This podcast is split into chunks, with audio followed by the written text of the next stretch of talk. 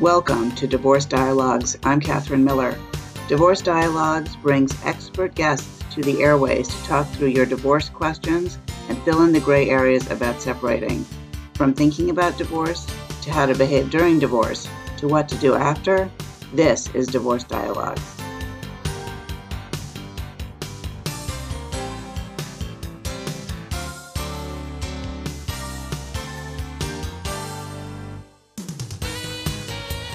Welcome to Divorce Dialogues. I'm Katherine Miller. I'm the founder at the Miller Law Group and director at the Center for Understanding and Conflict, and I am on a mission to change how people divorce and help them divorce with dignity.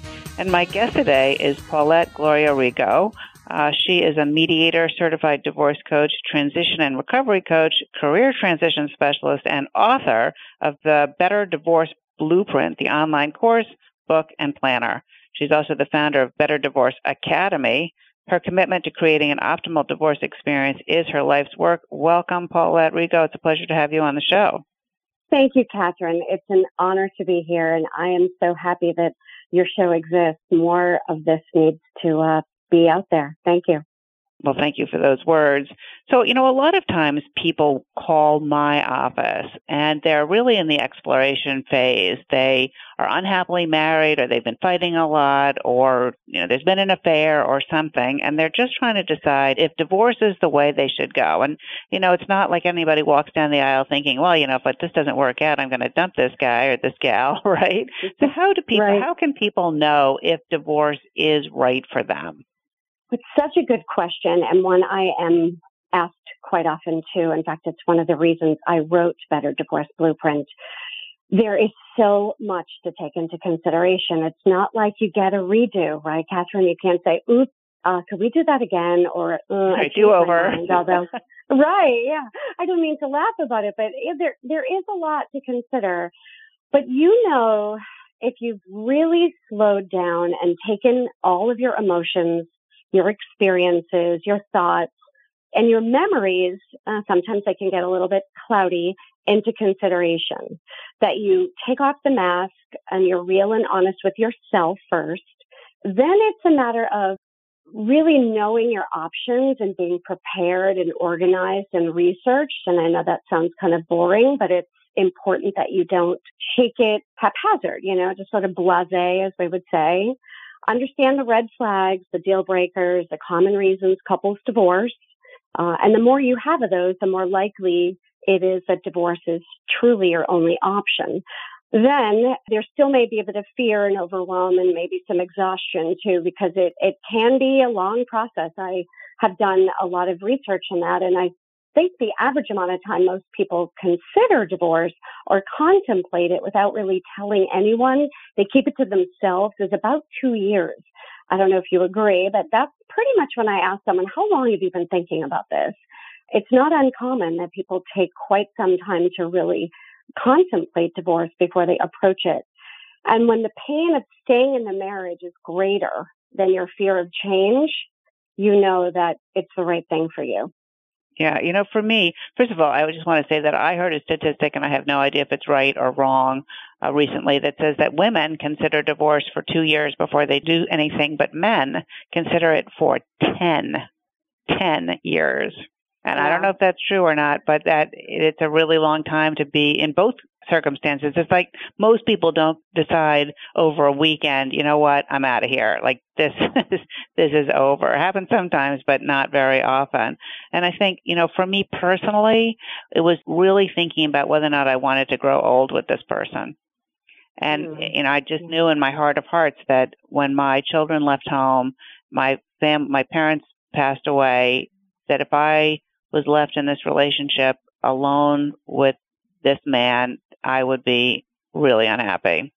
And mm-hmm. and so that was sort of like the coming home moment, even though I'm the first person in my family to get divorced. That's when I knew. And my grandmother told me before I got married that I could never get divorced, which is kind of ironic since I was a divorce lawyer at the time. Very but, ironic. Uh, yeah. And so I think the answer to the question is what you're saying is that really you have to think about all of the factors and it's not a rageful kind of conversation it's a or thought process that's certainly going to be there but there's going to have to be some real thoughtful consideration of the things of your values and the situation and whether or not any of this is fixable. Is that right? So true. In fact, when I sat down to gather my copious amounts of notes from my own personal eight and a half year litigated experience and appellant process, I went through them and realized that there was more to the contemplation phase than I realized.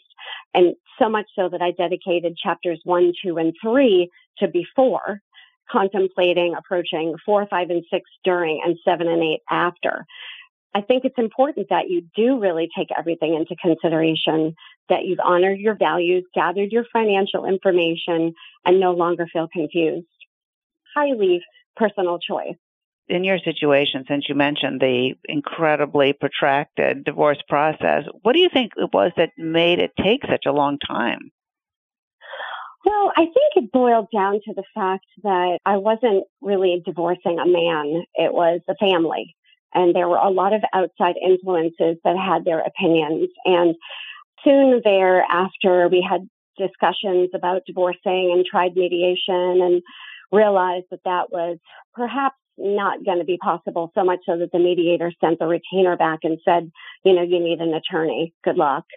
So that was a little bit of a daunting side right there. Yes, um, it must have been. It, it, was, yeah, it was. I was. I didn't really know that there were options. You know, that's uh, how green I was, Katherine. I was as green as a, you know, a meadow. I just had no idea. I had no interest in being involved in a legal process. I was that kid that saw legal shows on TV and changed the channel. Uh, it hmm. wasn't anything I was fascinated by. Um, now that I'm in, engulfed in it and every day, I, I do find it truly fascinating. But the contentiousness was more from the fact of just not wanting to cooperate, feeling like uh, the rules don't apply to me and I don't have to fill out the paperwork and all of that. So it just led to this cycle of not complying, not adhering to deadlines and protocol and always finding additional reasons to file contempt charges and the like. And eventually, three attorneys later, my ex-husband's side um, just kept filing and filing. They even hired a, um, and a, a, excuse me, a retired lawyer that um, basically was hired just to keep pushing papers to keep the cycle going. And then after the decision was finally made, um, there was a four-year appellant process, which is a whole nother day at the races. Didn't even know that that was a possibility, but that dragged it on extensively as well. Oh, I'm really sorry for that. That's really a nightmarish story. And so, what do you think that a successful divorce and divorce process looks like? If obviously not that. Right. Well, you know, the good news is 97% of divorces do not experience what I experienced. Uh, they stay out of trial, which is great news, right? I mean, 97% is a very high number. So if only 3% of divorces go to trial and only 1% of that 3% go to the appellate court process, it makes me a bit of a unicorn, which also gives me a unique viewpoint, not only personally, but professionally of understanding just all things divorce and what it can and should or should not look like. But a successful divorce is when the playing field feels leveled or more even, maybe not perfectly, but both parties feel heard, respected, and their opinions matter. Where their children's needs are taken into consideration, where outside influences do not dictate the process or the outcome, uh, really the couple is able to mitigate the outside influences, where the couple is able to divorce with dignity and grace and able to pick up the pieces so their lives can move on and they can start to create and adventure into what their new life might look like as a family unit that may look different. Uh, it's a matter of them recreating the house situation and how that is going to be divided and who's going where, but it's more just the feeling between the families still maintaining some sense of connection. And that's going to be different for every family. But I think it's really important that the children's needs are always taken into consideration too. You know, I think it's really interesting. I've been listening to you talk. I'm I'm reminded that for children, you're always going to be family, right? A husband and wife or two spouses of the same sex are, are still going to be their parents, are still going to be their family, whether or not they're married to each other anymore. So you're always family to your kids. And I think it really helps people to realize that and, and to be able to, in some ways, work to get over their feelings and their disappointment and, and hurt and all of that to try to form something new that has positivity to it for the sake of the children and frankly for the sake of themselves as well because I think that people feel a lot less sad and less resentful if they can feel like, you know what, there were good things about this marriage too. It just didn't work out in the end. What do you think yeah. about that? Uh, I have to agree. Regret is a terrible thing. And you always want to feel like you can look back at the way you conducted yourself, the decisions you made, um, and the input that you had was done in the best manner possible. I mean, there's always those stresses where you have those moments of like, whoa, what just happened? Did I really say that? But for the most part, you really want to be able to look back at it with grace and feel like, well, that wasn't exactly what I thought would happen, but all right, uh, you know, kept the big picture at hand and looked looked at the situation long term. What is going to be in the best interest of myself, my spouse, and the kids as a family unit? It's going to look different, and it may not look the way you thought it might, but really walking forward through the process, always thinking about how is this going to look one year, five years, 10 years down the road so that we can all look back at it without feeling horror. I'm Katherine Miller, and this is Divorce Dialogues. We're here on WVOX 1460 AM, alternate Wednesdays from 5 to 5.30, and we're also available as a podcast wherever you listen to podcasts. And I'm talking today with Paulette Rigo about a good divorce, how you know divorce is the right thing for you, and what are some of the things that people run into, the problems that they run into. And so, Paulette Rigo, what are some of the biggest mistakes that women make in the early stages of divorce? Hmm.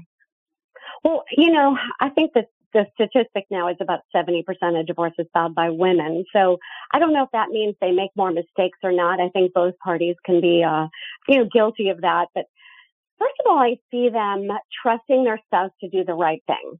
That like, well, we've been married, we've known each other forever or five years, 10 years, 20 years plus. The longer you know them, the longer you think you uh, can trust them. And sometimes people change their stripes and it's not always the case, especially when money involved and emotions are involved.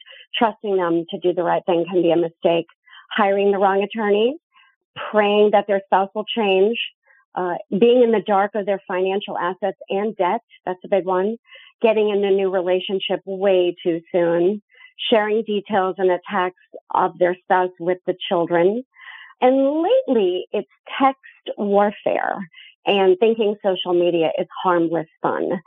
A great number of evidence and communication issues in divorce situations come from social media, text messages. And that seems so darn innocent when you've got this piece of technology sitting in your hand and you can just at the click of a button, right, or the touch of a of the screen, you can just emote something. And how easy is it for it to be misinterpreted? So be really careful. I actually insist that my clients sort of eliminate or step way back from social media. But also throwing in the towel, kind of saying, oh, please, just anything to get through this, confiding in the wrong people, and letting their health go uh, meaning they don't take care of themselves. They aren't sleeping. They're not eating well. They don't manage to sneak in some exercise and they just fall apart because it is so stressful. There's so many mistakes, but those are the most common ones that I see uh, repetitively. That is a, a long list of potential mistakes, you know. So, I mean, one of the things that I usually tell my clients about speaking about texting, social media, but also emails is that mm. it's never good to send an email when your heart rate is elevated. you know, and that if they're going to send an email like that to their soon to be ex spouse, they should send it to me instead as the attorney or to their therapist or to their best friend or whatever, but not to the other person because studies show we read, just as a human race, we read email correspondence kind of with mud colored glasses, meaning that we always read it thinking that the writer is disparaging us or is somehow criticizing us. And certainly when people are getting divorced, that's even worse. And, and so really kind of less is more when you're getting divorced. Only communicate about what is absolutely needed to, to know. Here's, you know, Sally had a cold today. You know, don't forget that Joe has to finish that homework assignment, you know, whatever it was, need to know only. What do you think about keeping it to that while going through the divorce process if things are difficult? I'm a big proponent of that. I call it BIFF, B-I-F-F. I learned that from Bill Eddy and many of the trainings that I've done about dealing with high conflict personalities of, of whether it be divorce or not, but keep it brief, informational, friendly, and firm. Uh, not, not uh, harsh, but just like, bye, you know, a thank you. It's sort of just a, a finality of it instead of, um, going on with the, um, you know, superfluous colors of emotions, keeping it really brief. And the social media, I could not agree with you more. And I also require, or I guess require is a good word, anyone that works with me, if they're even in the slightest bit of doubt about sending a text message or an email to send it to me first, just as you do, because that way they can process it, write it, express it, get it off their chest, but they can send it to a safe place that has no repercussions, no judgment, and no results because of something that they said in a heated moment that really isn't how they feel. And also when you read something, right, Katherine, we miss the eye contact. We miss the body language. We miss the tone and the demeanor. It's just letters and words have emotions tied to them. So we miss sometimes the meaning and the connotation. And most people also start to form a reply before they even read the rest of the sentence. It's immediately an anger or a, oh yeah, I'll show you kind of response. I haven't seen much benefit and positive things come out of most text messages and social media before, during, and after divorce as a whole. Yeah, I mean, I think that sometimes people really take stuff personally that they really shouldn't take personally. It's really not about the recipient of that message, but really more about the sender. But on the other hand, and I think this might be something that women are more prone to than men, but not 100% so, which is to sort of want it all, want the other person to be respectful, want the other person to see, I'm the person you've been married to. And it goes back to something that you said earlier about trusting your spouse and, or, or expecting them to be respectful and, and, and nice during the process. I think Zsa Zsa Gabor said you never know a man until you divorce him, but it goes both ways. It's not gender specific. Sure. I want to remind people that this is Divorce Dialogues. I'm Katherine Miller. We're here on WVOX 1460 AM every other Wednesday from 5 to 5.30 and also available as a podcast wherever you listen. And I'm talking today with Paulette Gloria Rigo about a successful divorce. And if people are interested in learning more about you or your course, Paulette, what can they do? Well, thank you for asking that. Uh, I try to be pretty uh, available and easy to find. So my my work that I do, the book is called Better Divorce Blueprint. It's available on Amazon. It's very easy to find. It's a 307 page book and a 197 page companion workbook. It isn't like you read the book like a novel and you're like, I got it. You have to do the work to get through it. And uh, it's best to find anything that I do on betterdivorceacademy.com. Um, all over social, I have a podcast called the Thriving in Chaos Project. And yeah, I do a lot of public speaking. I am here to help people divorce with dignity. And that's why I think you and I are so aligned. I was immediately ecstatic as soon as I found you, not to mention that I studied with a dance teacher in New Rochelle at Adelphi University. So I felt um, like I'd come home when I, when I found you. Well, that's great. It's great to find another like soul. So let me ask you this: if if do you think that there is in order to have a dignified divorce or a successful divorce, does it matter which process you choose, which method of making the divorce decisions? Well, that's such an important question from somebody who would have done anything to avoid my experience.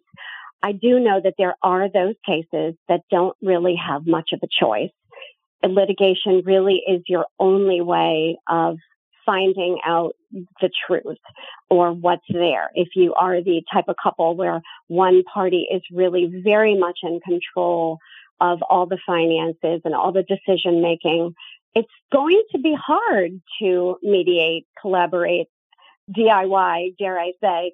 People need to really make sure that that is really their only option. But again, 97% of cases do not have to fall into that little um, box. There are many ways that you can avoid that. So uh, choosing the right method is is important uh, based on how long have you been married? Are there children? Uh, how contentious is it? Are you able to speak respectfully to each other? Do you have significant assets or debt or both? Do you own a business together? So the more complicated your marriage, uh, more long term, uh, it could also affect grown adult children. There's uh, a big increase in gray divorce with couples over 50 and 62 and have been married 25, 30 plus years. And that starts to get more complicated. So is it possible to mediate? Absolutely. As a mediator, I am a huge proponent of it. I love when both parties can come to the table in good faith, able to make decisions, willing to make compromises, maintain confidentiality, and feel the outcome is worthy of the hard work to put in. But it does take that commitment to be able to, to get through it and be successful. The mediation has a very high success rate, something in the 80s%, percent, but there are those cases and those times when you really do need to litigate, go through discovery, and um, con- consider the facts for what they are. Take each case, as you know, as an attorney, as an individually. There is no unfortunate one size fits all.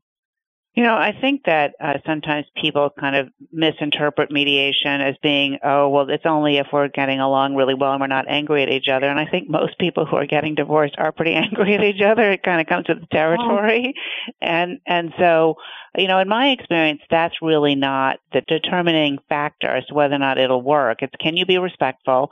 Can you share information? And are, do you trust the other person to share the relevant information as well? And can you sit in the room and are you willing to do the work because it's not like if you just hired lawyers and said, listen, lawyers, you just do it and tell us what it is because obviously they can't do that. It's not their lives, right?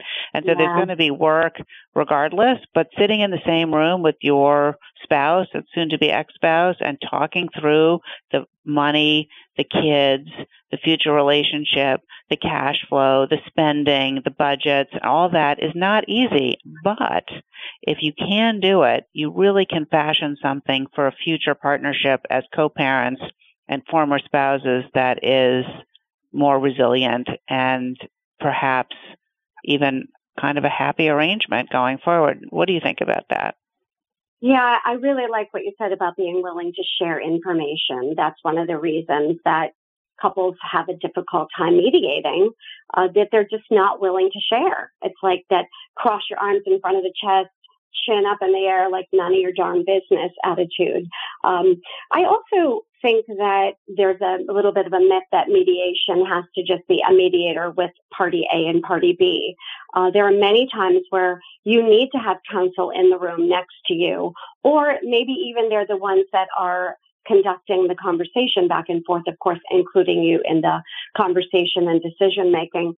We're not all experts in every aspect of divorce. Maybe there needs to be some financial um, evaluation of a business or other sort of uh, evidence that needs to come in or, or proof of paperwork to prove taxes or insurance or whatever whatever the topic is at hand but if the both sides are kind of stoic and not willing to like you said do the work and be consistent of that momentum that you build and not stonewalling and saying okay that's it i'm done then it can be really successful so let me ask you this. If somebody is thinking about divorce, what is your top piece of advice to them as they enter the divorce process? What what do you think they should do first and and most?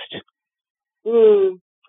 Wow, that's a wonderful question. For first, it would be very important that they have done a lot of soul searching and taken full responsibility of their contribution to the demise of the relationship.